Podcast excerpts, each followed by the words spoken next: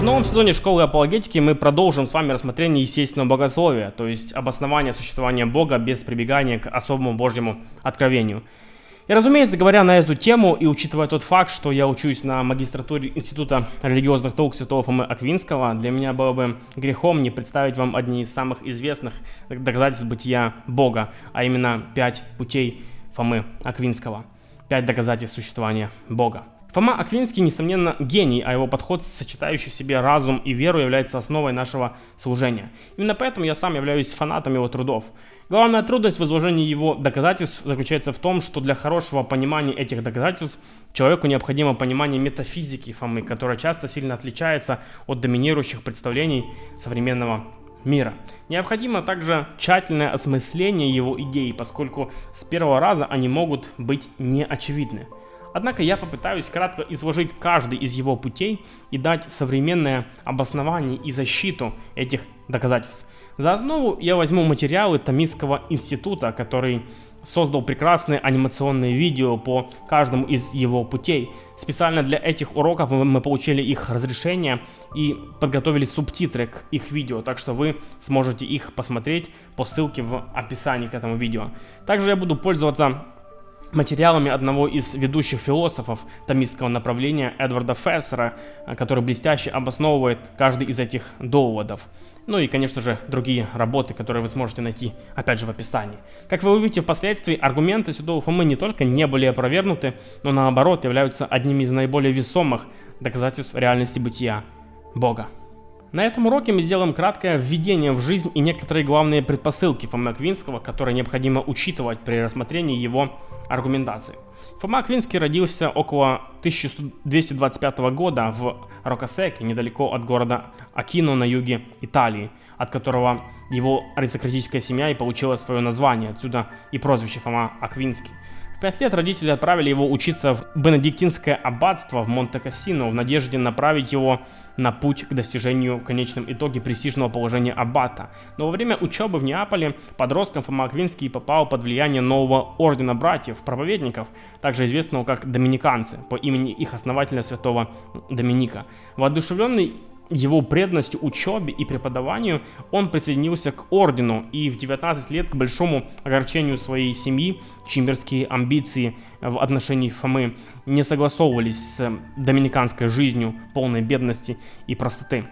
В надежде заставить его изменить свое мнение, братья похитили его и поместили под домашний арест в семейном замке в Рокосеке примерно на один год. Однако Фома провел это время, заучивая наизусть всю Библию и сентенции в четырех книгах Петра Ломбардского. Это богословский уче- учебник, широко использ- использовавшийся в то время. Как известно, однажды его братья даже дошли до того, что отправили в его комнату проститутку, но он прогнал ее с помощью пылающей палки, вытащенной из камина, который впоследствии перекрестил стену. Как гласит история, тогда он преклонил колени перед крестом и помолился о даре вечного целомудрия, который он получил от рук двух ангелов, припоясавших его чресла чудесным шнуром. В конце концов, его братья уступили и ему разрешили вернуться к доминиканцам. Будучи студентом будущего учебного центра ордена в Кёльне, Фома Аквинский получил нелестное прозвище «Немой бык» из-за своего молчаливого характера в сочетании со значительным ростом. Первая черта во многом объяснялась смиренным нежеланием привлекать к себе внимание, и несмотря на его массивное телосложение, о Фоме, о Фоме Аквинском говорят, что он ел только один раз в день, чтобы полнее посвятить себя работе. В любом случае, его гениальность вскоре стала очевидной, что побудило его наставника а, Альберта Великого сделать известное предсказание о том, что этот бык взревет так громко, что рев его оглушит мир – Работы Аристотеля в течение предыдущего столетия снова стали доступны ученым Латинского Запада, что привело к возобновлению интереса и воодушевлению к его философии.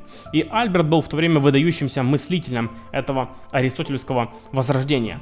Фома впоследствии стал еще более влиятельным сторонником Аристотеля, и в 1252 году Альберт рекомендовал его на должность лектора в Парижском университете, где Фома Аквинский добился большего успеха.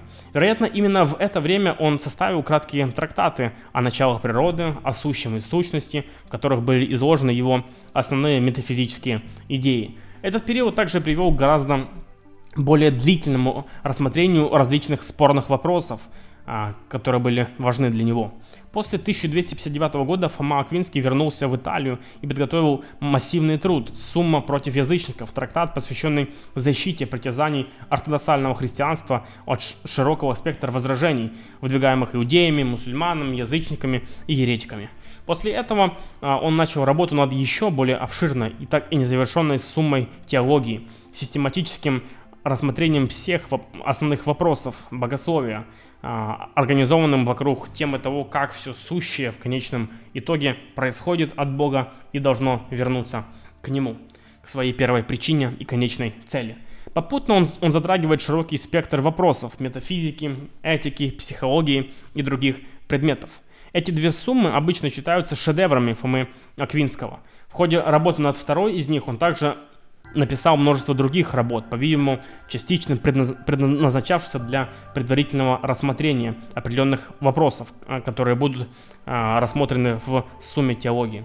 К ним относятся трактаты по спорным вопросам о могуществе Божьем, о душе и серия комментариев к сочинениям Аристотеля. Этот последний а, проект по комментариям преследовал и другую цель, с которой может быть связано возможное возвращение Фомы Аквинского в Париж – Применение философии Аристотеля для объяснения и защиты христианских доктрин во времена Фомы Аквинского вызывало большие споры. Аристотель занимал ряд позиций, например, точку зрения о том, что у Вселенной нет начала, которые представлялись несовместимыми с утверждениями э, христианства. Подобно утверждали и последователи Авероэса, мусульманского философа, чья интерпретация Аристотеля многими считалась авторитетной. А авероисты, например, считали, что человечество обладает единым интеллектом, что кажется несовместимым с представлением о том, что каждое человеческое существо имеет индивидуальную бессмертную душу. Таким образом, более традиционные богословы считали аристотелизм богословски опасным и предпочитали неоплатоническую традицию в целом и августинианство в частности, как более подходящую а, потребностям для христианского богословия. Споры между защитниками и критиками аристотелизма были особенно ожесточенными в Парижском университете, куда и направился Фома Аквинский. И Фома Аквинский был полон решимости показать, что при правильном понимании философии Аристотеля а, она не только совместима с христианством, но и является лучшим средством его объяснения и защиты – по сути, он занял среднюю позицию между а, авероизмом и августинианством, стремясь избежать крайности первого, в то же время показывая, что ключевые элементы последней традиции могут быть включены в широкое аристотельское мировоззрение. Результатом стал уникальный синтез, который с тех пор стал известен как томизм, в честь имени Фомы, под которым Фома Аквинский был известен при его жизни. На латинском имя Фома произносится как Томас. В 1272 году Фома Аквинский снова вернулся в Италию, Однажды в 1273 году, служа мессу в Неаполе, он испытал особое откровение, по-видимому, испытал мистический опыт, после которого не смог возобновить работу над суммой теологии. Известно, что он объяснял причину отказа от работы над ней тем, что после увиденного все написано им до этого отныне казалось ему соломой в сравнении с тем, что он сумел узреть. Призванный для участия во Втором Леонском соборе, он, по-видимому, по дороге ударился головой о низменную ветку дерева и получил серьезную травму. Его отвезли в цистерианское аббатство в Фасанове, где за ним ухаживали монахи, но он умер. 7 марта 1274 года его не стало. Помимо глубокого смирения, черты характера, которыми особенно отличался Фома Аквинский, включали глубокое богочестие и поразительную способность к устойчивому абстрактному мышлению – о нем говорят, что он был настолько целеустремлен в своей преданности Богу, что выходил из комнаты, когда обсуждение переходило на какую-то постороннюю тему. Он мог настолько погрузиться в молитву или цепь философских или богословских рассуждений, что иногда забывал, где он находится, не замечал окружающих его людей и даже, как сообщается в одной из историй, не замечал пламени свечи. Он продолжал удержать даже тогда, когда она обжигала ему руку. В сумме теологии святой Фома говорит нам, что существование Бога может быть доказано пятью путями. А именно, это тот порядок, в котором он их представляет. Доказательством от движения, доказательством от действующей причины, доказательством от контингентности мира, доказательством от степени совершенства и доказательством от порядка мира. Короткий отрывок, в котором он излагает эти доказательства, впоследствии появлялся и продолжает появляться в бесчисленных антологиях, э, предназначенных для студентов и обычных читателей. И, возможно, это самый известный набор аргументов в пользу существования Бога, когда-либо написанный. Без сомнения, многие теисты считали пять путей окончательным доказательством существования Бога, предложенным Фомой Аквинским. Более того, всеобъемлющим доказательством существования Бога. Вообще, даже не считая, возможно, знаменитого антологического аргумента святого Ансельма. Поэтому те, кто прочел их и остался неубежденным, мог бы на основании этого факта сделать вывод, что Фома Аквинский и его последователи вообще не, не доказали существование Бога. Разумеется, такой вывод был бы несправедлив. Действительно, Фома, вероятно, является величайшим философом религии в западной традиции, и его набор аргументов действительно можно назвать в некотором смысле обобщающим. Более того, сам он действительно считал, что в его пяти путях приведены лучшие аргументы в пользу бытия Бога. Э, он, отвер... он отвергал онтологический аргумент или аргумент Калам как неубедительный или недоказуемый. Однако при этом важно понимать, что он представил лишь весьма краткое их э, изложение. Он не хотел, чтобы список этим ограничивался или чтобы их рассматривали вне контекста их написания. Важно помнить, что сумма задумывалась как учебник для начинающих богословов, которые уже были верующими христианами, а не как продвинутый труд по апологетике, призванный убедить скептиков, атеистов и так далее. Сами пять путей представляют собой просто краткое изложение аргументов, которые уже были хорошо известны читателям времен Фомы Аквинского и представлены более подробно и с большей точностью в других местах. Например, в сумме против язычников он приводит гораздо более подробные версии этих доказательств. Доказательства от движения, выданные Аристотелем, также, естественно, подробно обсуждается в комментариях Фомы а, к физике и метафизике Аристотеля. Можно было бы также вспомнить Моисея Маймонида, Августина и других мыслителей, которые также развивали подобные аргументы и о которых также знали христиане.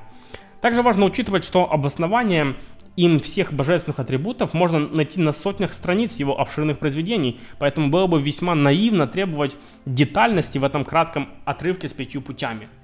Но вырывая его пять путей из их контекста, неудивительно, что многие неспециалисты отмахиваются от его доводов с презрением. Так, самый известный атеист в мире Ричард Докинс смело заявляет, что пять доказательств, предложенных в 13 веке Фомой Аквинским, ничего не доказывают, и их бессодержательность легко обнаружить, хоть и неудобно так говорить о знаменитом мыслителе. Однако даже поверхностное знакомство с реальной аргументацией Фомы показывает, что возражения, выдвинутые Докинзом, основаны на полном непонимании пяти путей, что является еще одним подтверждением того, что современные атеисты даже не удосуживаются понять мысль гигантов теистической мысли. Так, например, Докинс пишет относительно третьего пути. Должно было быть такое время, когда физических объектов не существовало – но поскольку в настоящее время они существуют, должна быть некая нефизическая сущность, вызвавшая их существование. И эта сущность и есть Бог. Но на самом деле, как я уже сказал ранее, Фома отвергал аргумент Калам, поскольку считал, что философски невозможно доказать, было ли у Вселенной начало во времени.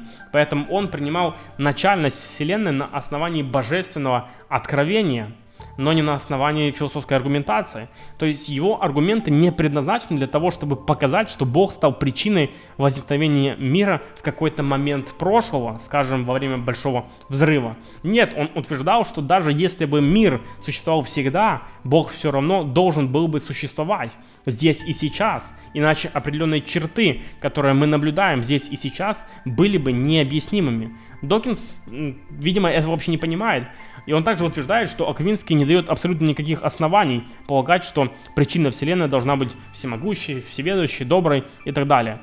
На самом деле, как уже отмечалось, Фома Аквинский посвящает очень много страниц, чтобы доказать это, и это вскоре обнаружит любой, кто потрудится почитать сумму за пределами отрывка, содержащего 5 путей. Докинс считает, что пятый путь Фомы Аквинского более или менее аналогичен знаменитому аргументу от замысла Уильяма Пейли, хотя на самом деле они радикально отличаются, поскольку аргумент Фомы Аквинского апеллирует к аристотелевской телеологии, в то время как аргумент Пелли предполагает вместо этого не телеологическую механистическую концепцию естественного мира и так далее. Другие распространенные возражения против пяти путей основаны на аналогичных недоразумениях – Например, часто полагают, что второй путь утверждает, что поскольку все имеет причину, а, у Вселенной тоже должна быть причина, которую мы и называем Богом, затем возражают, что этот аргумент подрывает сам себя, поскольку если бы все имело причину, то это должно было бы включать и Бога, и в этом случае он не может быть первой причиной. Но доказательство говорит совсем не об этом. Фома Аковинский не считает, что все имеет причину. Вместо этого он утверждает только то, что начало быть, а более конкретно то, что является условным или контингентным, должно иметь причину. Очевидно, в этом нет ничего, что влекло бы за собой то, что у Бога также должна была быть причина, поскольку Бог всегда существовал как необходимое бытие. Также иногда утверждалось, что доказательства Аквинского основаны на устаревшей а, аристотельской научной теории и, следовательно, не имеют значения в наши дни. Однако важно понимать, что метафизика Аристотеля не зависит от его физики, и поэтому эти области следует рассматривать отдельно друг от друга. Хотя пять путей, несомненно, предполагают определенные метафизические утверждения Аристотеля, потому что их философии тесно связаны. Ни один из них не основывается на физике Аристотеля. Итак, на самом деле пять путей сегодня остаются столь же интересными и достойными рассмотрения, как и любые другие философские аргументы, такие как Калам или условный аргумент Готфрида Лейбница. Поэтому давайте же их будем рассматривать. Итак, еще один важный момент. Начнем с того, что если другие философы предпочитают говорить об аргументах или свидетельствах в пользу существования Бога, то Фома Аквинский говорил именно о доказательствах в строгом смысле этого слова. Его аргументы не являются вероятностными или выводом к лучшему объяснению, какие мы можем увидеть, например, у Ричарда Свинберна э, и других современных философов. Что имел в виду Фома под доказательством? Представьте, что вы выходите из офиса, когда коллега советует вам не забывать зонтик. Идет дождь, спросите вы его. Ну, говорит он, вчера вечером перед сном я проверял погоду, и там было сказано, что сегодня в 17.00 будет стопроцентная вероятность дождя. Убедившись, вы хватаете зонтик, выходите из здания и обнаруживаете, что на самом деле идет дождь. Очевидно, ваш коллега убедил вас в чем-то, что оказалось истиной. Но доказал ли он это? Нет. По крайней мере, не согласно Фоме Квинскому. Ваш коллега, возможно, дал вам веские основания полагать, что шел дождь, но не доказал этого. Причина заключается в том, что нет необходимой логической связи между прогнозом погоды, в котором говорится, что в 17.00 пойдет дождь, и тем, что дождь на самом деле идет в 17.00. Прогноз погоды может быть неправильным, он мог быть неправильным. Но святой Фома считал, что если вы действительно хотите нечто доказать, то вы не должны оставлять место для ошибки. Это имеет значение в контексте того, как мы читаем и осмысливаем пять путей. Ведь эти пять аргументов нацелены не только на то, чтобы убедить на существование Бога, они должны не просто убедить нас в этой истине. На самом деле они должны это доказать. А это означает, что пять путей работают так, как мыслил их Фома только если они не оставляют места для ошибок. Мы должны знать с уверенностью, что предпосылки истины, а между предпосылками и заключением должна существовать необходимая логическая связь. Такая аргументация не может быть похожа на прогноз погоды и дождь. Это высокая планка. Если мы хотим быть справедливыми и честными читателями пяти путей, нам важно не опускать эту планку ниже, чем фактически установил сам Фома Аквинский. Но не менее важно для нас не поднимать планку выше той, которую действительно установил сам Фома Аквинский. Я говорю это потому, что одно из наиболее распространенных критических замечаний э, в адрес пяти путей заключается в утверждении, что они слишком слабы, что они на самом деле не доказывают э, существование Бога, потому что они не, не доказывают, например, существование христианского Бога, который является всемогущим, всезнающим, всеблагим, вселюбящим, всемилостивым и так далее. Но это возражение, опять же, несправедливо. Мы должны оценивать аргументы на основе того, что они на самом деле призваны доказать, а не на основе того, что мы хотели бы, чтобы они доказывали. И пять путей Фомы Аквинского не предназначены для того, чтобы доказывать существование всемогущего, всезнающего, всеблагого, вселюбящего и всемилостивого существа. По крайней мере, не напрямую. Разумеется, Фома Аквинский полагал, что Бог всемогущ, всезнающий, всеблаг, вселюбящий, всемилостив. И он даже думал, что мы можем доказать каждую из этих характеристик.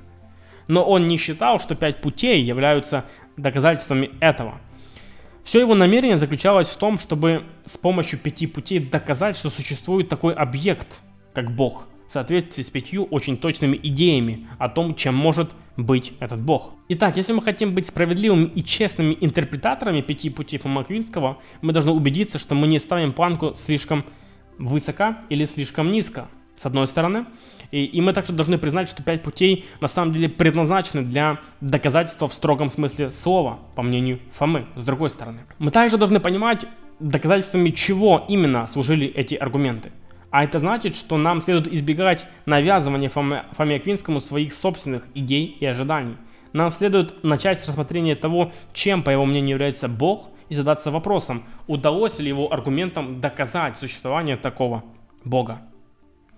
Кто-то мог бы возразить, что термин доказательства применим только к чему-то подобному математическим теоремам, где вывод стопроцентен. Однако, если задуматься, то при желании радикальный скептик мог бы начать сомневаться даже в математических истинах. Поэтому важна не субъективная уверенность кого-либо, а сама логическая структура аргумента. И пять путей Фомы построены логически безупречным образом, что, что дает стопроцентную гарантию истинности вывода при истинности предпосылок. Говоря о структуре аргументации, то все пять путей обладают одинаковой базовой структурой. Ее можно изобразить а, вот таким вот образом. Нечто – это то, что мы называем Богом, но некое существо представляет собой это нечто. Следовательно, некое существо – это то, что мы называем Богом. Первая предпосылка проясняет, что мы подразумеваем под словом Бог. Вторая утверждает, что что-то соответствует этому определению. А вывод утверждает то, что мы пытались доказать. Нечто есть Бог. На самом деле это всего лишь частное применение общей теории Фомы Аквинского а, о том, как мы доказываем существование чего-либо. Мы начинаем со значения слова, мы показываем, что некоторые объекты соответствуют этому значению, и, и тогда мы приходим к выводу, что это слово относится к некому объекту. Итак, рассмотрим пример, взятый из естественных наук. Существуют ли лунные камни? Да, его доказательство относительно редкий минерал группы калиевых полевых шпатов – это то, что мы называем лунный камень. Но встречаются относительно редкие минералы группы калиевых полевых шпатов, следовательно, существуют лунные камни. Как следует из этого примера, если вы хотите оспорить существование лунных камней, вам следует сосредоточить свое возражение на второй предпосылке, а не на первой. Если вы отказываетесь принять определение лунного камня, то вы на самом деле не взаимодействуете с аргументом. Настоящие споры должны идти по поводу того, существуют ли лунные камни, редкие минералы группы калиевых полевых шпатов – то же самое относится и к пяти путям. Каждый из пяти путей начинается с правдоподобного определения слова «Бог». Затем утверждается, что нечто соответствует этому определению, а затем делается вывод, что Бог существует. Разумеется, кто-то может отказаться принимать определение Бога, используемого в одном из пяти путей. Но тогда этот человек на самом деле не будет взаимодействовать с аргументом Фомы Аквинского. Настоящие споры ведутся вокруг второй предпосылки. Существует ли на самом деле нечто, удовлетворяющее рассматриваемому определению? И как оказывается, именно этой второй предпосылке Фома Аквинский посвящает большую часть своего времени, защищая каждый из пяти путей. В последующих уроках мы более внимательно рассмотрим различные определения слова «Бог», которые Фома Аквинский использует в каждом из пяти путей, а также детали его аргументации о том, что нечто соответствует этим определениям. Размышляя об этих аргументах, я советую вам держать в уме два простых вопроса. Во-первых, доказал ли он это? И во-вторых, а что именно он пытается доказать? Увидимся в следующий раз. Надеюсь, вы будете с нами. Пусть Бог вас благословит.